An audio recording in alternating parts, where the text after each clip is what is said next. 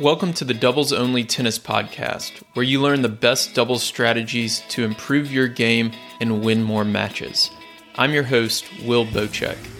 This podcast, my website, and my weekly newsletter all focus on the goal of better understanding the sport of doubles and helping players like you improve faster through actionable advice that you can use in your very next match.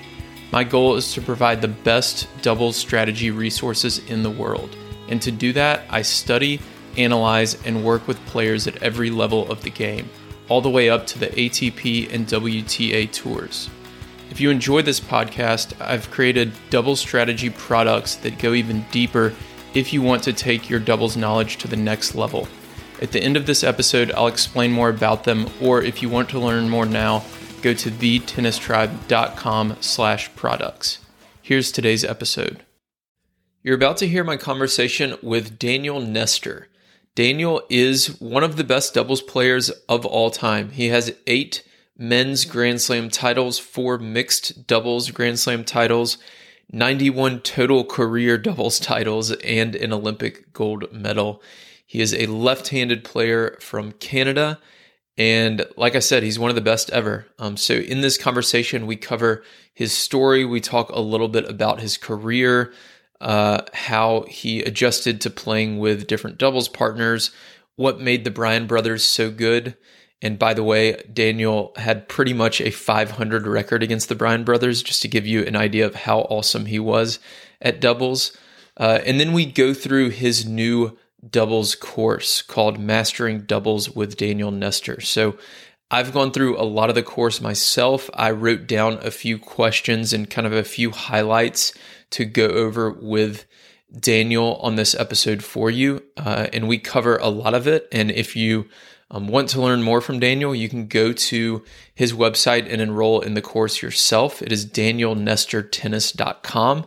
And you can use the coupon code TennisTribe15 for a 15% discount as well. But in this episode, we cover some serve questions, return questions, questions for the server's partner, and then also the returner's partner. So we talk about half volley mistakes uh, at the club level. We talk about um, the keys to serving and staying back. What should we focus on for that serve plus one shot?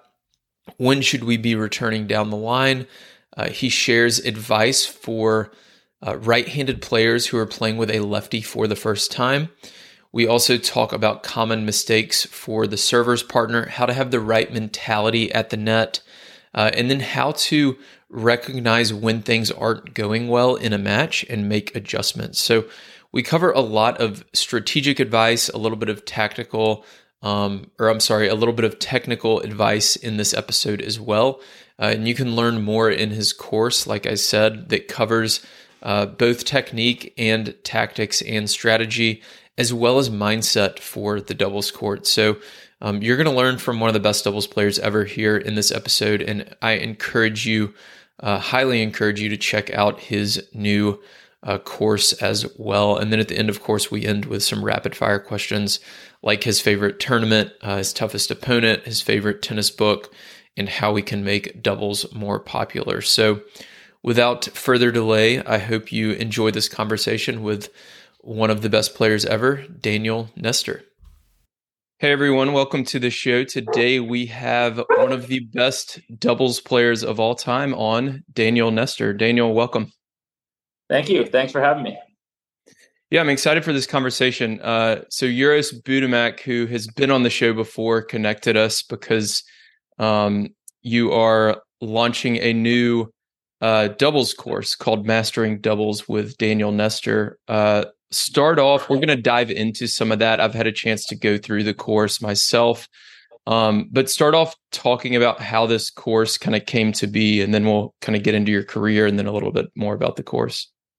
Yeah, I mean, just thought it, it was a good idea, uh, given you know some things were transforming to to online. I heard that uh, you know people were doing a little bit of fitness online uh, during the pandemic, and and you know just starting to to shift towards uh, you know that kind of mentality and uh, i just thought you know it's things were quiet during covid and you know uros is a good friend and he uh, he has some good contacts. So he put together a venue for us in uh, beautiful British Columbia on the Sunshine Coast, and uh, I met him there, and we spent a couple days going through uh, some uh, doubles analysis and uh, videotaping, and yeah, it was pretty intense, but I got some good stuff out of it.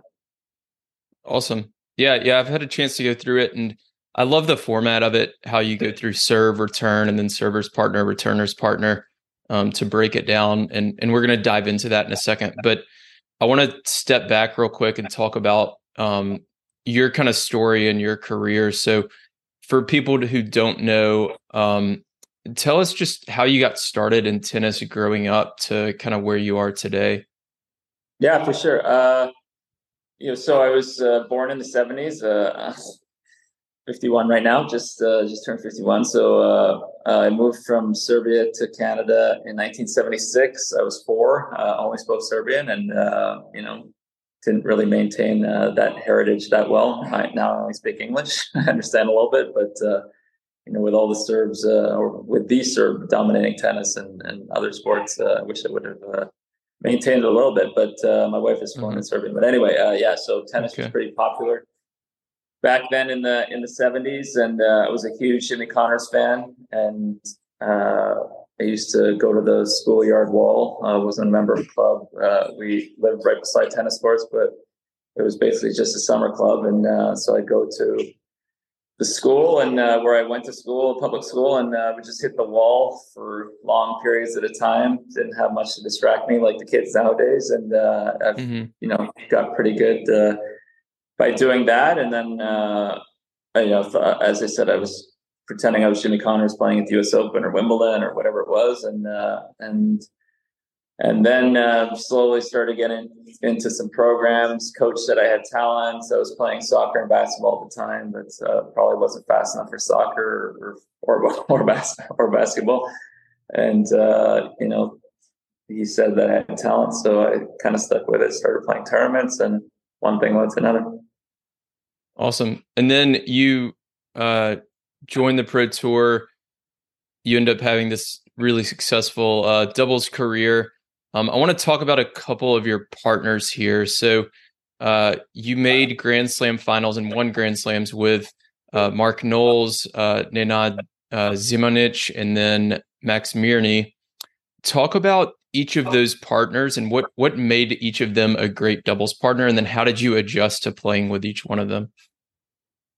Well, if you know uh, tennis and, and know doubles, you'll know that they're all three of them are really good at the net, and that was the philosophy. Especially when I first started playing doubles, it was uh, you know a lot of net play. If you watch singles uh, back in the '80s, '90s, it was uh, a lot of serve volley tennis, uh, you know, all court tennis, and a lot of finishing at the net and uh, and aggressive tennis. Of course, faster, the balls were lighter, and so people's game styles were were more in tune with, uh, with with net play, and the transition from singles to doubles was an easy one for me. I was always better at doubles, just from a movement standpoint. Uh, I, I, didn't have to cover the whole court, which which helped me, and I had good hands and uh, good serve, and hit the ball pretty well, and uh, so so it made sense. And uh, you know, I got lucky to play with Mark Knowles. Uh, he was already established. He had won the the well, it was called the Canadian Open back then. Now it's called the National Bank Open with uh, Jim Courier in the early '90s. And uh, uh, my dad entered me in a tournament in Bogota, Colombia, which I didn't even know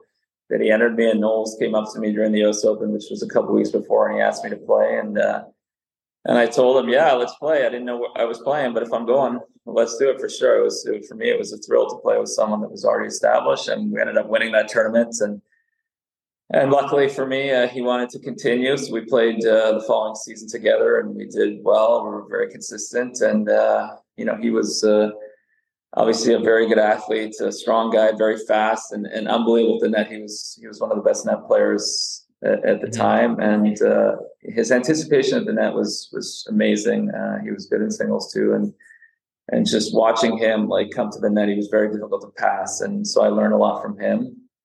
And am I going one partner after the other? Yeah. Yeah. and then, uh, you know, we played for 10 years off and on and had a lot of success together. And then, uh, you know, just quite a long time, you know, how things are in relationships. And, uh, I, I, decided to start playing with Zimonjic, and you know that was that worked out pretty well. Although initially, you know, kind of struggled at first, but then uh, again, you know, big server, great at the net, uh, and you know, very good one hand backhand, just like Knowles. And and uh, you know, we we won Wimbledon our first year playing together, and and uh, you know, we had three very solid years. We won three Grand Slams, and and uh, you know I'm not going to say we we always saw eye to eye, which we didn't, and you know, same yeah. with Knowles, and but uh, you know, maybe it was a little more intense with uh, Zimonjic as far as uh, not seeing eye to eye, and uh, so we split. We got back together, and for one year, also had a good year. We didn't win any Grand Slams, but we won a couple Masters uh, in 2014 but in between that, I played with Max Mirny, who uh, obviously was a great singles player, top 20 singles player, was, you know, tremendous serve volleyer, very good athlete. Uh, and another guy that was uh, very difficult to pass uh, in uh, in singles, especially and on doubles. It's hard to pass anyone because there's isn't that much space. But uh, in singles, he would he would park himself on the net. He was a big guy and he was difficult to pass. That's why he had so many big wins. Not to mention he had a huge serve and very smart player, and uh, so you know we won the French Open two years in a row, and and uh, played very well together. Had a great time, and and uh, you know my mistake there, uh, deciding you know he kind of made mention that he was slowing down a little bit as far as schedule, and he won the, the Olympics with uh, Azarenka in 2012. So I figured you know he's he might be you know getting close to the end. He he already had four kids at the time, and Hmm. Uh, you know, so I made the mistake of, of switching. Uh, he wanted to play a smaller schedule, and you know, I thought uh, I needed to play you know as much as possible, which was probably a mistake considering I was already forty. and uh, so we split, and then you know, the next four or five years, I had uh, some good results with uh, Eddie Vasselin, as I said, Zimonjic before, Robert Lindstedt a little bit, Leander Paes, and you know, but it was mostly switching partners for the last few years of my career. Mm-hmm. Yeah, you said you played uh, ten years with with um, Knowles. That's something we really don't see a lot of anymore, right? On on the pro tour. I mean, it seems like at most you'll get maybe three or four years um, with with most teams, anyways. Uh, what do you kind of attribute that to? Um, you talked about how uh, you and Knowles didn't always see eye to eye, and maybe it was a little more intense with other partners. Um, but but what do you kind of make of uh, that on the pro tour now?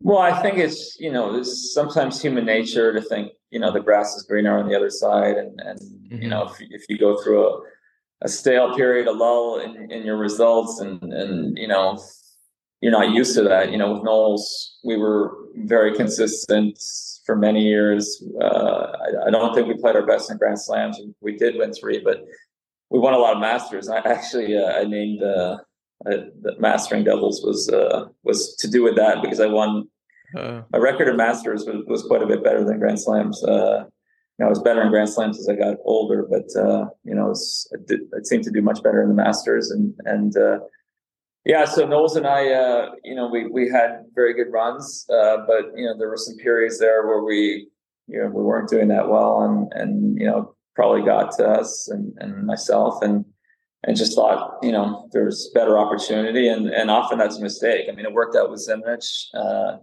it didn't work out with, uh, you know, Zimonjic was the one who stopped our partnership uh, after three pretty good years. And then, you know, I don't think he had the same success with anyone else. And so in, in that regard, uh, probably a mistake by him, but, uh, you know, I did the same thing with Mirny, right? So, I mean, no one's mm-hmm. perfect. Mm-hmm. And, everyone has regrets, but I think it's it's unfortunate. I I, I would want people to learn from my mistakes. Uh, I, I go through that in the video a little bit. Uh, that you know, if you have something special with someone, you know, it's it's you know you, you're winning for a reason. You have amazing results for a reason. You play well just because you know things don't go well for a while. You know, it's uh, it it's uh, it's not something to to panic about. I mean, if it's a year, maybe yeah, a full year, but a few months here and there, you know, mm-hmm. that's that's normal. I mean, you look at uh, any sport, you'll have uh, top teams or it's not not pure domination. They they sometimes they play well in the playoffs or they always play well, play well in the playoffs and, and you know just getting the playoffs is enough. And mm-hmm. so I think uh, just for for us and for other you know what I, this is this is, uh, applies to every level. I mean people you know find someone that, that you're successful that you feel good with. I mean, that's it's something that you know kind of right away. You have like a chemistry, you move well together, you understand each other's game styles, you understand how to play. You you you kind of have uh, the same mentality of, as to how you want to win, and and once you get that with someone, and, and things feel like they're flowing, and and it's it's something that's that you should treasure and, and definitely you know keep in consideration when uh, when making those big decisions for sure. Mm-hmm. Yeah, yeah. I'm, I'm chatting uh, tomorrow with Rajeev Ram actually, and he, you know, he and Joe Salisbury are one of the teams who have been together a while, right? And the beginning of this year, they didn't do quite as well. Um, so I'm gonna I'm gonna ask him about that as well. It's a very fascinating topic for me. Um, so I want to ask a couple other questions, and then let's dive into some of the the topics in the course. Uh, so I saw I was looking at your results in the Grand Slams and then Masters, um, and you were two and one against the Bryan brothers in the Grand Slams. I didn't finish counting in the Masters. It looked like you might have had a winning record against them. Do you know what your record was? I don't know. I just know that uh, they're up 30 29 in total. So uh, I played uh, with okay. yeah, Pospisil at the but I think it was the 2013 U.S. Open, and uh, uh-huh. we lost a three setter against the Bryans on center court. It was amazing. Uh, we were playing great, and I kind of wilted in the heat in the third set. We had some chances in the second, and uh, and after the match, uh, I got called to do some press, and the guy came up to me and uh, he said, "You realize that was the 53rd time you played the Bryans?" I had no idea, and he said, "Now it's after today, it's 27-26 for them." I'm like, "Oh my god." Oh, what wow. a way to to to go down by one. But uh, yeah, we, we ended 30-29. Okay, so you're practically dead even with them. Um, yeah. What made them so good? What made them so tough to play against? I mean, everything. They're they're so good at everything. I mean, uh, you know, they serve so well. They put so much pressure on you with their serve, and they put a lot of balls in play on returns. They hit the ball great from the back. I mean, they're they're today's doubles. I mean, I would say the Woodies were dominating in the '90s because they were so like crafty and, and you know understanding of of the volleys and the angles and, and the spins and the, the feel and, and you know hitting the hitting your spots and and you know the as I said the game kind of transformed early 2000s early millennium to you know more of a power game and, and more of a athletic game and, and they're the the typical uh, you know new millennium team of of big hitting, you know, putting a lot of balls in play. As I said, big forehands and uh, and you know all over the net, athletic at the net, great smashes, ability to finish, and and uh, so you know they kind of took over and. and I mean, they didn't just take over; they they ran with it for for so long. And so it was. I mean, they were great for doubles. I mean, it, it was mm-hmm. amazing just being part of tennis while they were there, and, and they did so much for doubles, and and uh, so we're all appreciative of them. Yeah, definitely. Um, so, so you're left-handed. Uh, what advice would you have for a right-handed player who's playing with a lefty for the first time?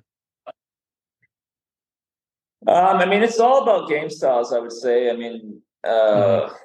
you know, it, it, depends on you know whether you want forehands in the middle, forehands on the outside. Uh, maybe that uh, lefties are a little erratic mentally sometimes. you got to be a little more patient because they tend to be creative but uh, inconsistent. So, you know, they, they might not be always. I, I always sense that the, the, the righties were you know more solid individuals, more consistent, more uh, you know less temperamental, and and uh, you know kept their emotions in check a little better. And then the, and then the lefties were you know when they're hot, they're they're unstoppable type thing. But uh, Hmm. I mean, it, it, really depends on game style. I mean, the, obviously the serves coming in a different way. If you're playing with a righty, uh, uh, if the righty's playing with a lefty for the first time, and, and you're, you know, just understanding the spin, how it's gonna, you know, jam the the player on the on the ad side, a righty on the ad side more so than on, on the on the deuce side. So it might be tougher for the for the the returner on the ad side to take that ball cross court, they, they have a tendency to pull that up the line. So you know, just by moving,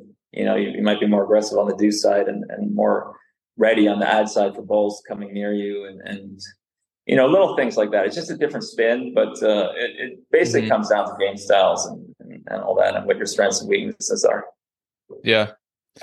Um, any advice for uh, lefties who typically play with with a right-handed player? Are there any like common mistakes you see, especially at the club level? Not so much with that. I mean, I, I go I go through it more in the video, just with so many typical things that you see at the club level of just the way that you know players start the point. They they seem to be so overprotective of the alleys mm-hmm. the way mm-hmm. they move once the point starts. You know, they're not moving forward; they're kind of moving sideways first, and you know they're taking themselves out of the play through that. They're turning their shoulder rather than keeping their shoulders square. Mm-hmm. Um, you know, they're they're probably not uh, you know hitting enough balls down the line during uh, during a baseline rally. But you know, most club players are serving and staying back and engaging that rally and. Mm-hmm. And uh, you know, once in a while, return or uh, or baseline shot down the line, just you know, just to keep an opponent honest, because you know eventually the the player, you know, it doesn't matter the age, they're, they're going to start leaning in the middle, and and uh, so it's just little things, and and uh, you yeah. know, understanding the, the lob. I mean, at the club level, the lob is so important because you know people aren't moving as well, and it's you know they tend to park themselves you know too close to the net sometimes. So so it's uh, those little things, but uh, you know, as far as righty lefty, I don't think it's uh, it's that big of a difference, uh, or you know, especially at the club level. I don't think uh, you know the yeah. the spins are as as prominent as you know a lefty on tour. You know, would probably use the spins to his advantage more than a, a club player. I would say. Right. Yeah, that makes perfect sense. Um, so so let's dive into some of these uh, questions. I, I've gone through the uh, modules on the serve, return, server's partner, returner's partner, and I've got um, we're going to kind of give the listeners a little preview, um, and obviously we'll send them uh, to the website to to learn more and enroll if they'd like to. So, starting off with the serve, uh, you talked a little bit about the serve and volley. Uh, what are some of the common half volley mistakes that people make? Because this is this is an area I was actually teaching a, a clinic um, last Friday, and a few of the ladies there were saying, "I like to be at the net, but I don't know how to serve and volley." Um, what are yeah. some common mistakes you see with that? Well, yeah, I mean, there's there's no point in forcing something, especially when you get a little bit older. But if you want to be at the net, there's nothing wrong with serving, you know, staying back and, and hitting the next one and coming in when you're a little more mm-hmm. balanced. You know, I mean, it, you know, serve volleying is something that uh, you know to to master you're doing for years, and it you know it affects your serve too. Generally, serve volleyers are people who toss the ball a little further in front when they're serving, you know, trying to build that momentum to get to the net. So if you're not comfortable doing that, that's fine. You, you, just, as a, as a baseline player, you're, you know, kind of being a little more forceful with your baseline shot to try and create the opportunity to come to the net. Right. Mm-hmm. And I think, like you said, with the, with the half volley, I mean, the, the biggest common mistake you see is, you know, people are reaching way too far in front to, to try and, you know, they don't want the ball to bounce they don't want to hit a half volley. So they're they're reaching way too far in front to get it, like out of the air one, or even mm-hmm. you know when it does bounce. I mean, I think I say it in the video, like it doesn't matter what stroke you're hitting, serve, return, volley, baseline shot, it, has got to be in your sweet spot, right? And it's the same thing mm-hmm. with a half volley. So you have to let it come to you. One, I mean, obviously, if if you're able to get the ball in the air you know, let's say the ball's floating or, you know, it's it's advisable to move forward. But once it's below the level of the net, you know, there, there's no point charging anymore and, and trying to get that ball that early. You're much better just, you know, staying balanced and letting the ball come to your to your sweet spot, you know, letting the mm-hmm. ball drop and, and then just and another thing is with the half volley is the preparation, right? I mean, you see a lot of ladies preparing, you know, with a loop like they do from the baseline, you know, which which is you know, mm. volleying is like catching. It's you know, you often see like a, a, a good coach would take a beginner uh, player, volleyer, or, or someone that's you know just doesn't understand volleying, and they make them catch the ball, right? Because when you're catching, you're waiting with your hands still for the ball to come to you. You're not you wouldn't swipe it at a ball if you were catching, right?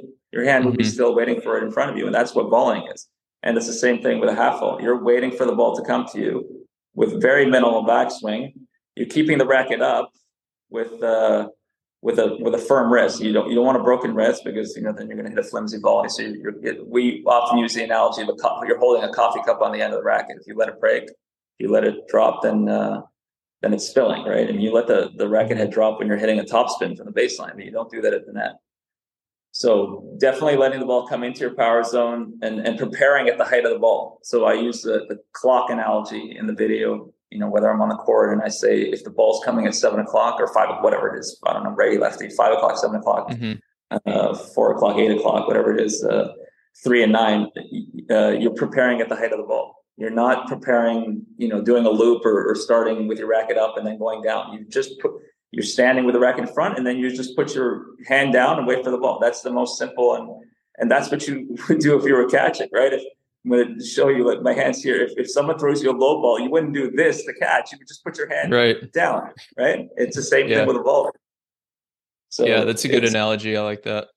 It's simple things like that that uh, that people just. I mean, it's a again, it's a repetition sport. So you know, if you start from a young age, it definitely helps, and and those things sure. you know become become you know second nature. But for the people that are picking it up when you when you give analogies like catching or a clock or whatever then it, i think it helps a lot and it simplifies things right and, yeah.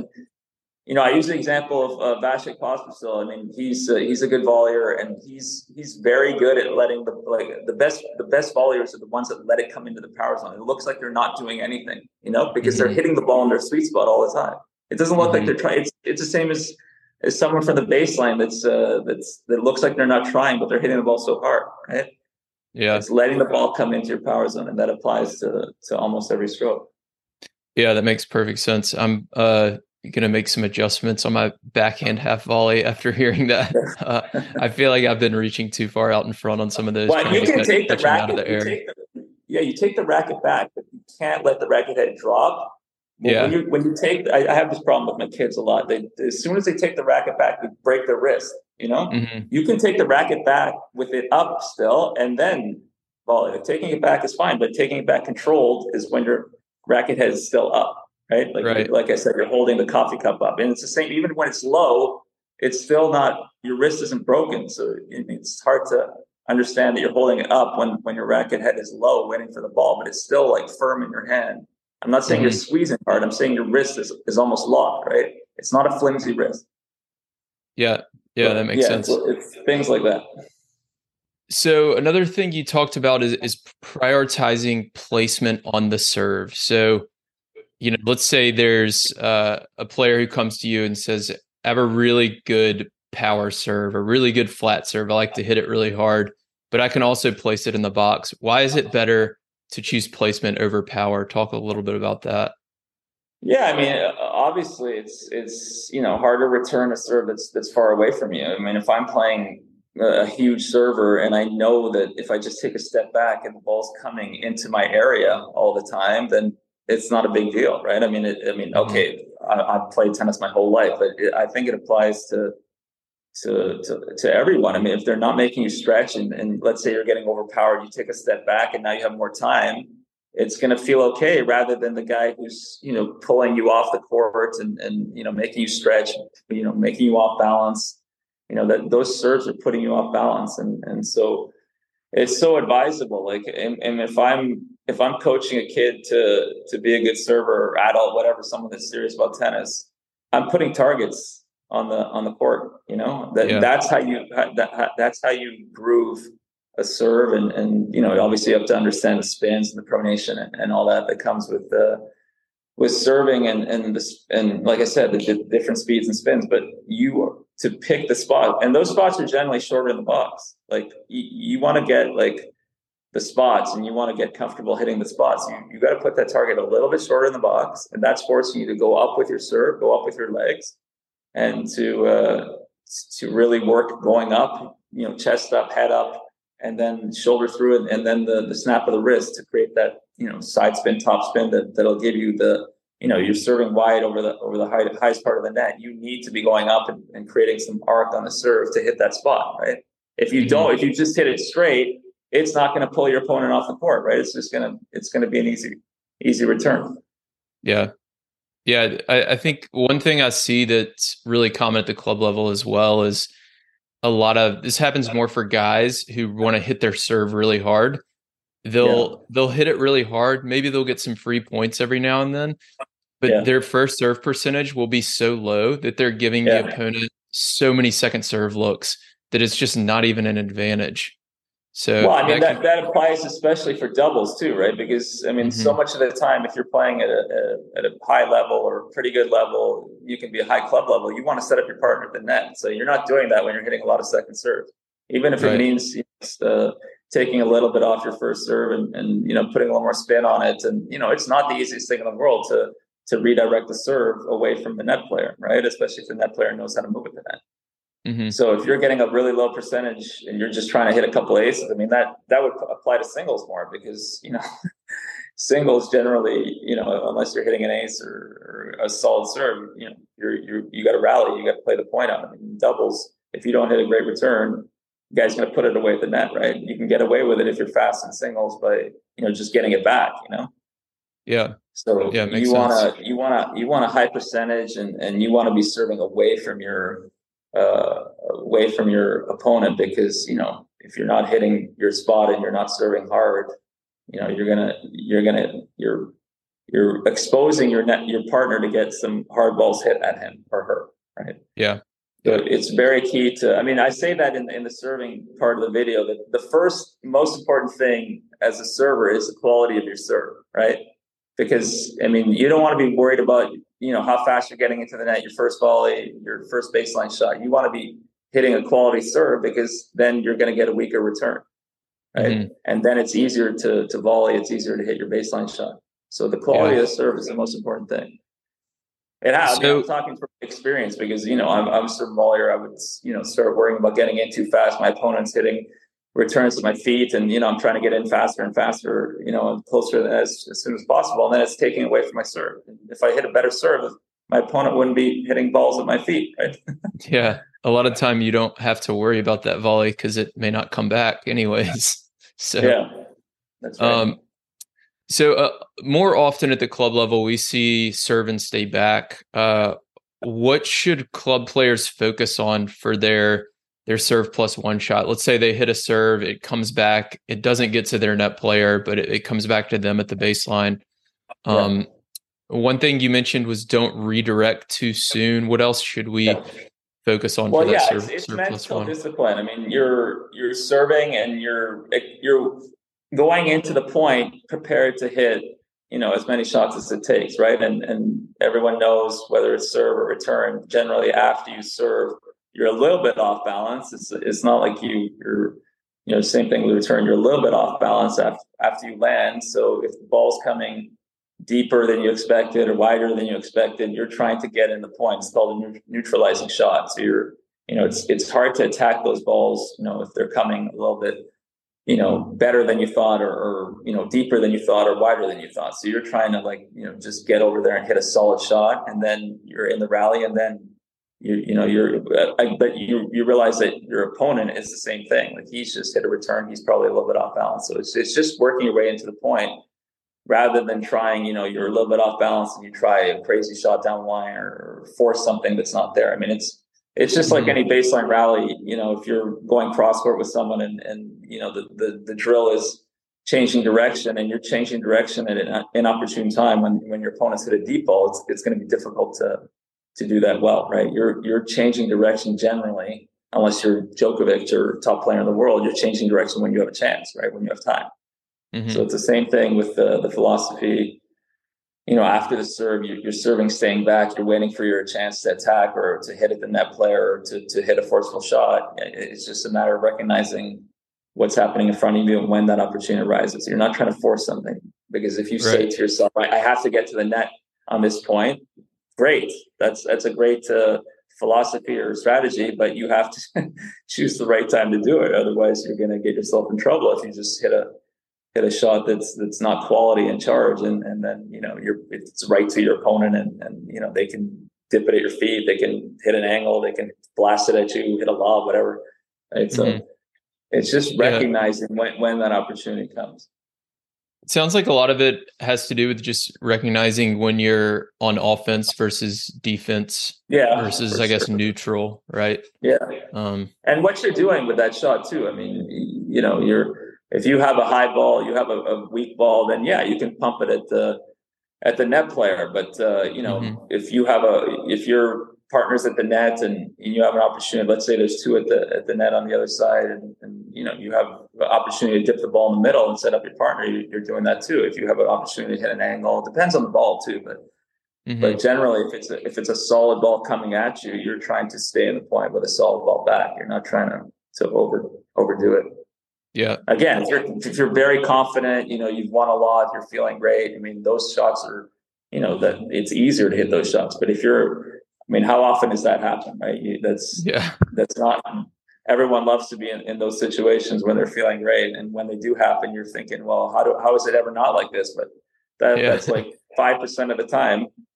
Two yeah. percent of the time. The rest of the time, you're trying to figure out how to beat your opponent by hitting the, the right shot at the right time. You know, trying to figure out uh, the way to, to to implement your game style, whatever it is. Mm-hmm. So let's move on to return. Um, first question: When should we return down the line? Well, again, this is uh, there's there's different philosophies here. I mean, early in a match is always a good idea.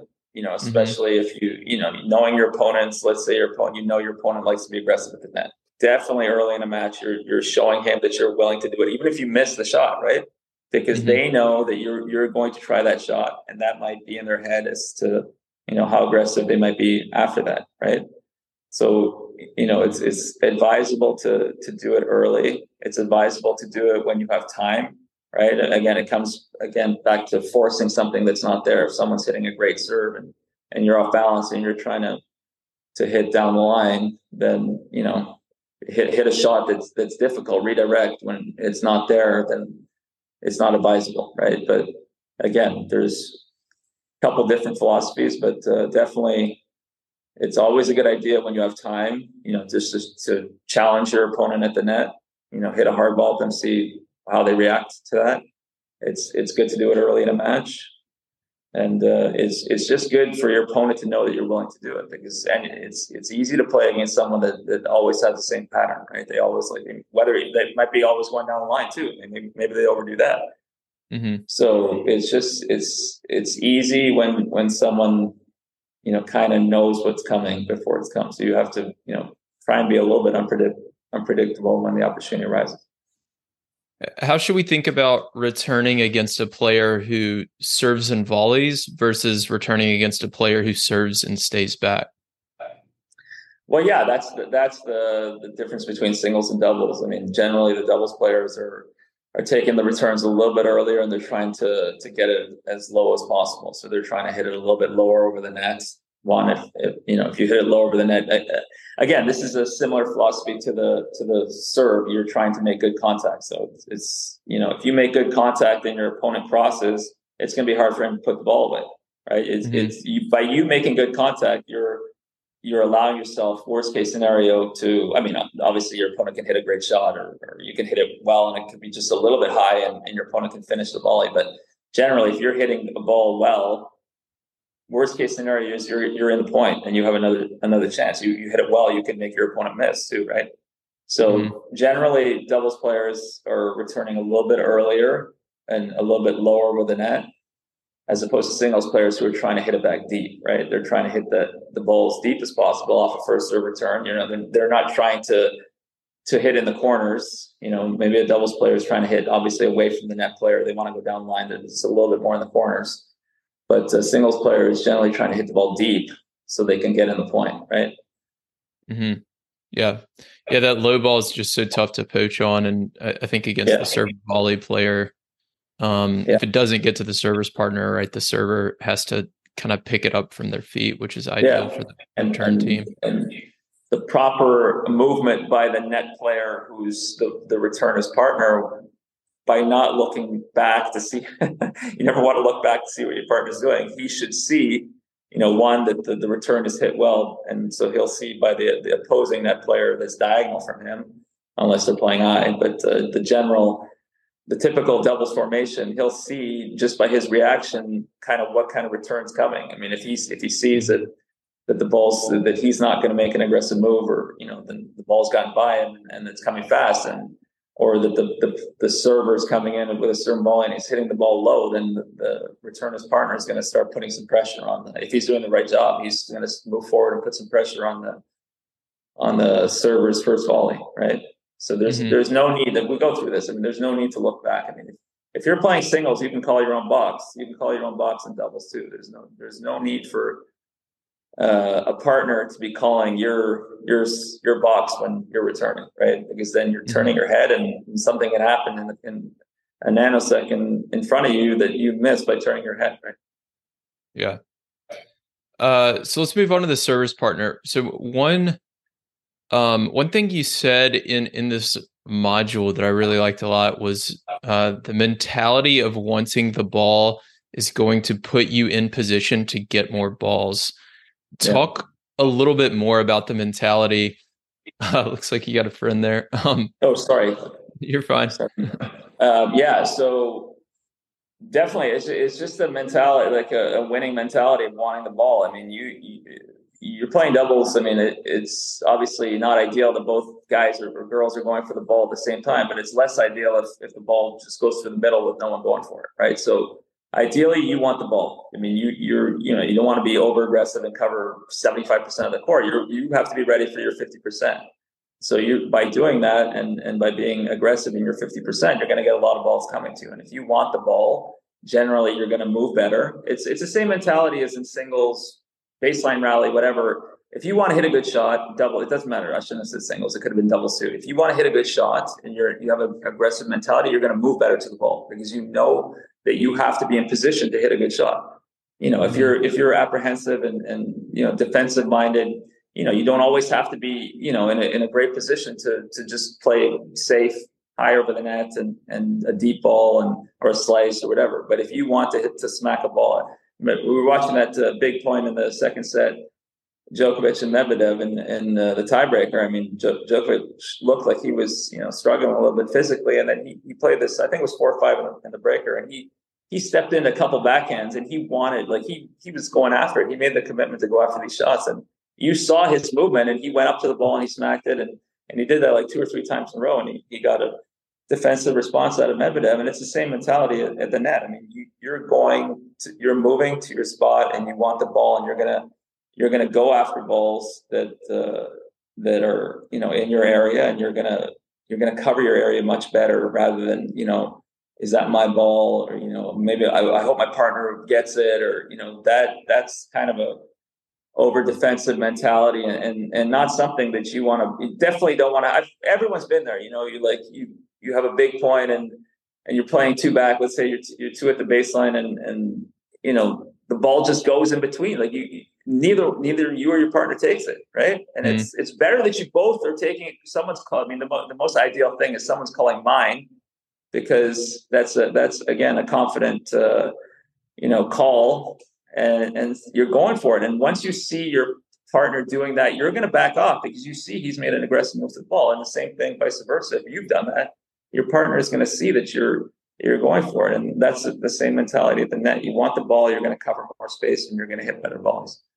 Yeah, I mean, yeah. this is I'm I'm saying all this is ideal, right? I mean, this it's not always easy to to have this mentality. This is the I, I go through this in the in the video. You want a robotic type approach to to your mental side of your game. I mean, you, you don't want you want to take emotions out of it. You want to you want to just you know focus on on what you have to do to play as, as well as you can and in, in the process, staying in the process. And, and, and the, these are things you can control, right? You can control how your mindset is going to be every point and how, you know, you, you how your footwork is going to be and, and, and that kind of stuff. Right. And, and mm-hmm. so it's a lot of it's recognition and, but yeah, this is the most ideal scenario, and and I mean it's not always easy to achieve, and sometimes your opponents are going to hit great shots, but uh, that's when you applaud them. But if you're doing the right things and wanting the ball, you're going to cover, definitely cover more space.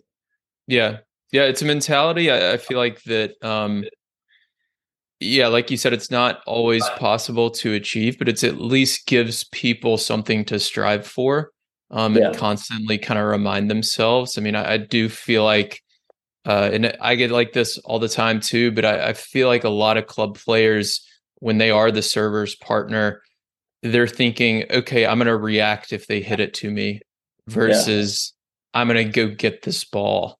And obviously, if it's out of reach, it gets by you, your partner, the server has their ground stroke or, or half volley or whatever. And then you can have the same mentality on the next one. I'm going to go get this ball. Okay, that one didn't come to me. I'm going to go get this next one. You know, and if you can kind of train yourself to continue that, I, I feel like it'll make you a better net player, like you're talking about. Yeah, for sure. I mean, again, you don't want to overdo it too. I mean, you you don't want that uh, mentality of like you know starting to go take your partner shots away from them. You know that like mm-hmm. you, you want to be. It's it's like a controlled aggression mindset. You know, you're you're very capable of, of covering your area.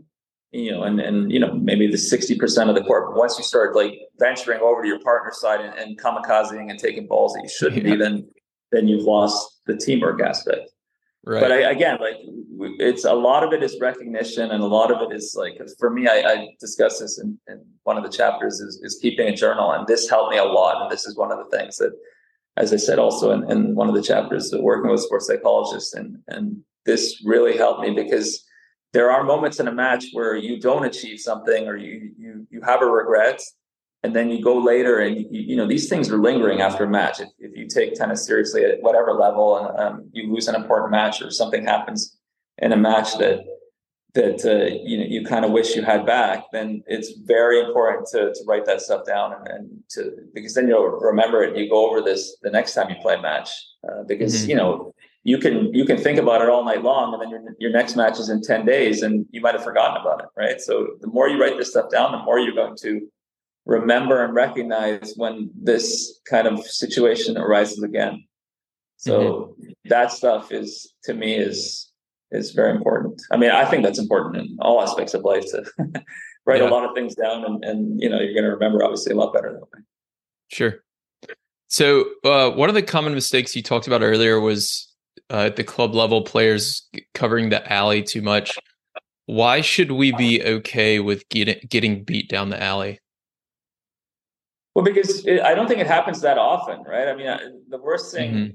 to me is you know you're just static at the net. You're you're too close to the alley, and and your opponent and your partner, whatever I don't know what, what your uh, opponent on diagonal to you at the net is doing, but if you're just making life easy for your opponent who's at the baseline hitting cross court shots, then you're not doing your job because one, I mean, it, it would be much more difficult to hit a cross court shot from the baseline if they if your opponent sees you moving at the net or sees you in the right position because then you're you're kind of like we're closer to the middle because then you're kind of taking away for the the, the that relaxed feeling of hitting an easy cross court shot right? Because you know you feel pressure. You feel like you have to hit a better cross court shot so def i mean again this is it's easy to say this for you know mobile people people that are you know very active and very very fit and all that but you know again it can be at any any level you know if you're able to play doubles you know however old you are if you're moving forward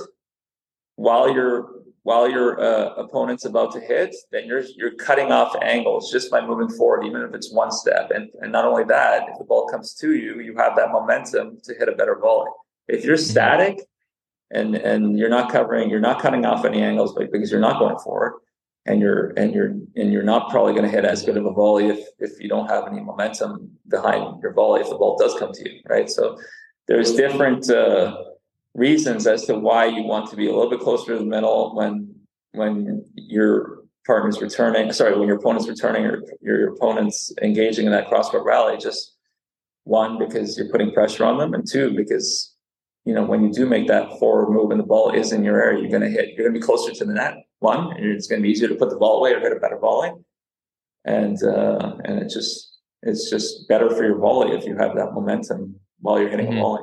Because a lot of the people don't understand uh, uh, at different levels that the the power on the volleys comes from the legs. It does not come from the swing. The swing, I mean, mm-hmm. there's there's obviously power on the on the swing from the baseline shots, but there's also legs. But more so on the on the volleys, the legs are, are where you get your power and the finish. I mean, you see a lot of a lot of stopping at the ball. You see a lot of big backswing stop at the ball. That's the exact opposite of what you want to do. You want to start at the ball and finish.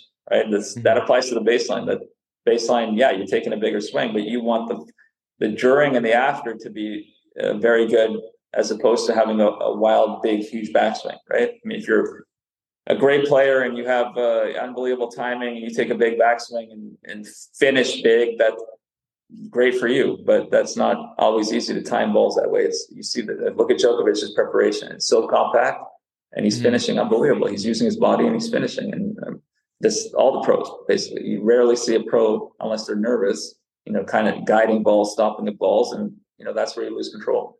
I mean, it's uh, the old.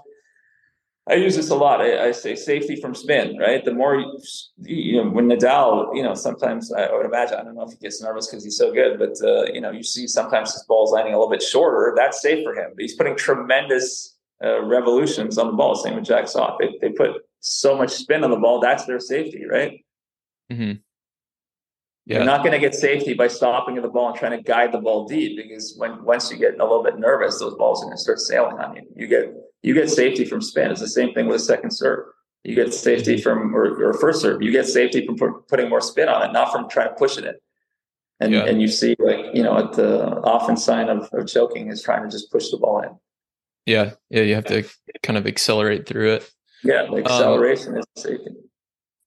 So I've got a lot more questions here, but I want to be respectful of your time. And people people can go and uh, enroll in the course to to learn more. But I want to ask this last one, and then we'll get into some rapid fire, and I'll let you go. Um, yeah. So another quote that you said in one of the modules, and I really liked this a lot. You said, "I try to encourage people to recognize when things aren't going well." So that really resonated with me because I see so many club level players just almost like banging their heads against the wall, just using the same tactic or the same strategy yeah. over and over and never making adjustments. Talk yeah. a little bit more about that mindset and being able to recognize when things aren't going your way. Well, again, that comes from writing things down. So you should, uh, however many years or hours or whatever, however much time you dedicate to tennis, you should be able to know what you do well and what you don't do well. So. Or when you behave bad or don't react to something in front of you the way you should or didn't poach or didn't uh, you know didn't make the right move or didn't move sideways instead of forward. So you should know that and then so it's a recognition of what's happening in front of you and then it's an immediate response you know usually by having you know written things down and having things you know me uh, or someone that's a professional player has more experience with this because it's happened so many times but it's a it's an instant you know, kind of quick fix in your brain. Okay, what just happened there? So so a lot of people would say like I when I was playing, I was in my own little world. You know, I wouldn't really make enough eye contact with my partner, and and uh, you know maybe I wasn't communicating well enough because I was actually running things in my brain as to what just happened and, and trying to fix it. Like why did I just miss that forehand? I, I pulled off too fast. I, I, hit it too far in front of me. I took my eye off the ball. All those all those kind of things. It's the same with the uh, you know, with every stroke. Like, why did I miss that serve? I mean, I pulled my head down, my right arm, my tossing arm came down too fast. I didn't go up and I didn't explode up enough of my legs or something. Uh, I didn't snap my wrist. It, it, could be anything. And so it's just that recognition. Plus, like you said, your your opponents are, are serving to your backhand crossing all the time. You know, it's like you got to pick up on that. You got to pick up, you know, that what what they're doing in front of you. Your opponent's got a huge forehand down line, huge forehand pulling you off the court cross court. What am I going to do about that? Right.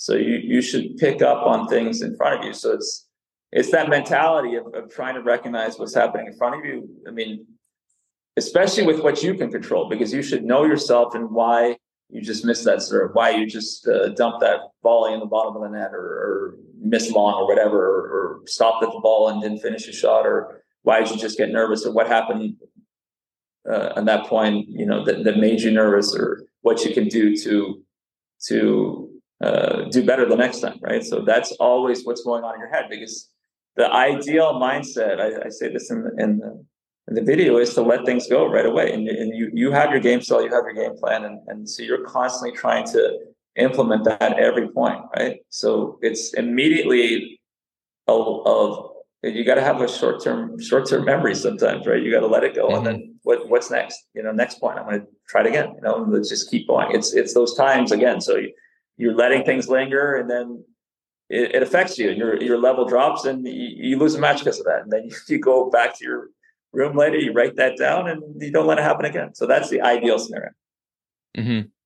Absolutely. So I've got uh, a lot more questions that we're not going to get to, but people can go to uh, danielnestortennis.com to enroll in the course. We do have a a coupon code tennis tribe 15 for any listeners of the show to get 15% off um, and yeah the course i mean I, i've gone through four of the modules it looks like five and six are on communication and teamwork and mindset which i haven't gotten to yet um, but there is tons more information than we just covered here today. Um, and yeah, it's really well done. Um, so let's let's dive into the the rapid fire questions. Unless you have anything else to to mention about the course. Uh, no, uh, I mean, I guess I probably shouldn't say everything in the in the seven video course today, but but yeah, I mean, it's uh, yeah, I think it's uh, just it might be a little different than uh, what people see online because there's a lot of like technical stuff, which is great. I mean, technical stuff is so important too. But uh, one yeah. thing that that really helped me, and this is like I thought was like crazy to hear when I was a kid, like tennis is ninety percent mental, and then what does that mean? And and then you realize that like how important the mental side of it is because you know mm-hmm. it's it's just a an approach to the to the game with with your attitude and if you're able to do that day in day out or you know figure out you're trying to maximize that then you're going to raise your level dramatically so that's the 90% mental that yeah. that people might not understand especially newcomers to the sport. Yeah definitely. Yeah and if people do enroll i would encourage you to uh, uh, write things down with pen and paper. As i was going through it i was having to pause and take notes and rewind and and listen, re-listen to something because um, there's there's so much information, and I feel like a lot of times you say something that that comes so natural to you, and there's there's several different things in there that that people can take away. Um, so yeah, I would definitely encourage people to take notes and re-listen to it um, multiple times for sure. Uh, so let's dive into a few rapid fire questions. Uh, what was your favorite tournament, or what is your favorite tournament? Great question. I like two. I mean, I I'll be biased with the tournament in, in Toronto, Montreal, Canadian uh, mm-hmm. National Bank Open, but uh, if those aren't included, uh, then uh, definitely Wimbledon is so special. It's such a uh, beautiful place to play tennis. The grass, I mean, everything is like first class, and uh, but also Indian Wells. I mean, so many memories there. Such a beautiful setting to play tennis. Such a beautiful, beautiful part of the world, and so very fortunate to have uh, you know played in some of these uh, amazing places. Mm-hmm. What, what's your favorite uh, position on the doubles court between the four? I think I, I mean serving. I was pretty good. I think I'm pretty good as a as a server's partner, and uh, I mean, I was pretty good at the net. I, I would say that's uh, good hands around the net and, and, and good feel. And, and I actually became a much better volleyer in doubles once I just started playing doubles. I mean, first 10 years of my career was was more about uh, singles and, and certain volleying mm-hmm. singles. It's it's not the same movement and, and you know, it's the, the, the putting balls away and, and the positioning and all that. So I think I, I, really improved in that, and I became one of the best. Uh, you know, I, I, thought. I mean, I say that in the video. I, I, just tried not to have weaknesses, so I, wouldn't say I was the best at anything, but I was. I tried to be solid everywhere. But uh, I think that's just maybe God's gift uh, to me was uh, having uh, good hands.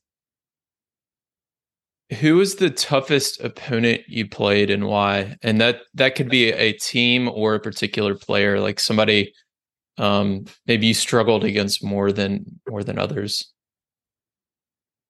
Well, I mean, it it's hard not to say the Bryans are the, the best team of yeah. all time. But, uh, I yeah. mean, I obviously had some success against them, but uh, I mean, the Woodies back in the day. I mean, probably also because I was playing more singles then, and I wasn't just a doubles player in the in the '90s, so I wasn't as good in doubles. And I don't know, they I felt like they had me on a string sometimes, and you know, I felt like these guys could were hitting the ball. It's like they knew what you were going to do before they hit the ball. It, it was it was unbelievable.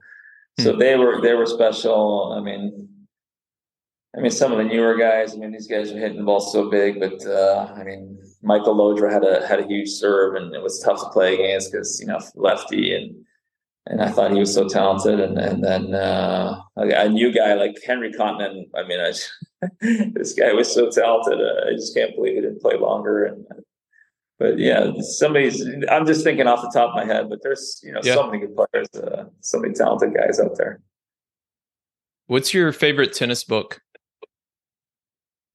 Favorite tennis book? I haven't read that many. Uh, I'll, I'll, just be biased because I'm in Andre Agassi's book. Uh, you know, there, there was Okay. a down point in his career when uh, when uh, I don't think he mentions my name specifically. Maybe he does, but I can't remember. I read it a long time ago. But uh, down point in his career was uh, he was on the way down. He was still top ten, top five when we played, but uh, shortly after that, he started having some issues off the court and. Uh, but uh, he he got kicked off, kicked out of our match for swearing at the umpire. So that was a funny moment for me, not for him. But uh, so just being biased, but I enjoyed that book. I mean, he was such a great player and such a great personality. And I guess I haven't read too many tennis books uh, to Yeah, to be able to to put a list there to choose from.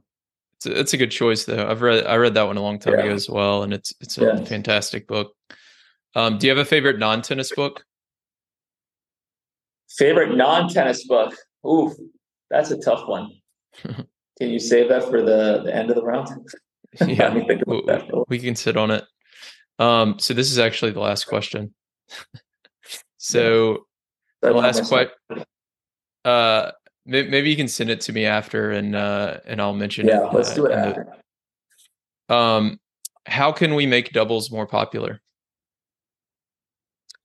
Uh, how can we make doubles more popular? Well, I mean, television, obviously. I mean, I, I you know, if I was just give an example, like sometimes uh, you have a, a final of a, of a tournament, you're in the finals of, on Sunday, singles final, doubles final, and you know, there's just too much of a gap between the matches. I mean, it's almost like they just don't want any chance that the doubles final runs into the singles final. I just, you know, I just totally get why, you know, singles is where it's at and and the popularity aspect, but I mean, doubles is you know a very well uh, participated sport, and you know so having you know a, a, singles fan or tennis fan or whoever's watching the singles final that day tuning in and watching the end of a doubles match, you know, because it went a little bit longer is I don't think is the worst thing in the world.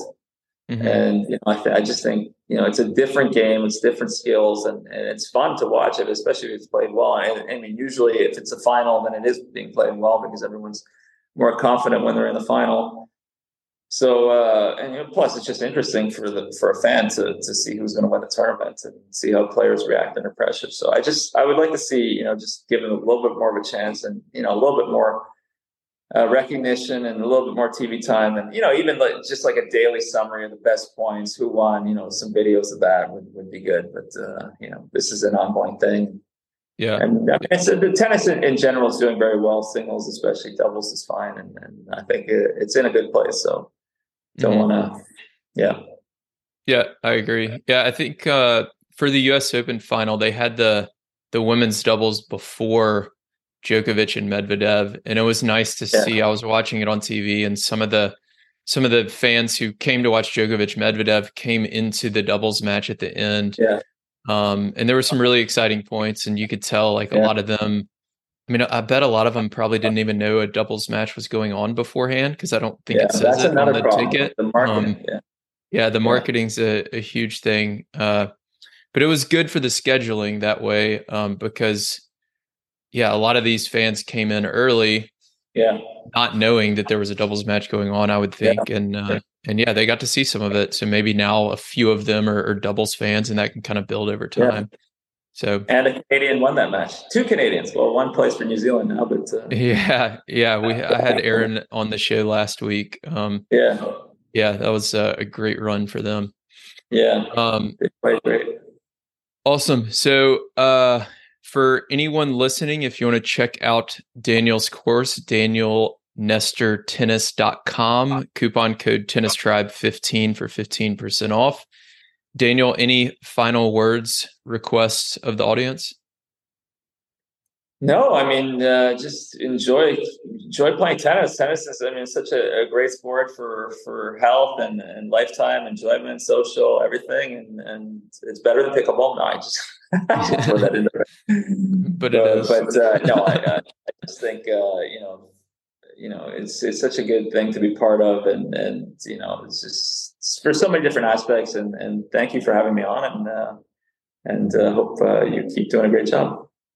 Yeah, thank you. Thanks for everything you've done for the sport, and uh, hopefully we can do a round two at some point. Yeah, for sure. Thank you.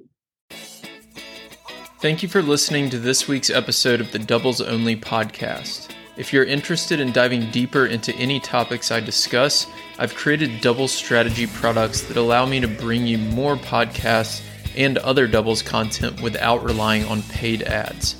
I have ebooks and courses that help you make better strategic decisions during matches and become the smartest player on the court. Go to thetennistribe.com slash products to learn more. You can also join my free weekly double strategy newsletter that includes video lessons and more on our homepage. If you want to connect, you can find me on Instagram, Twitter, and Facebook, or email me directly, will at thetennistribe.com.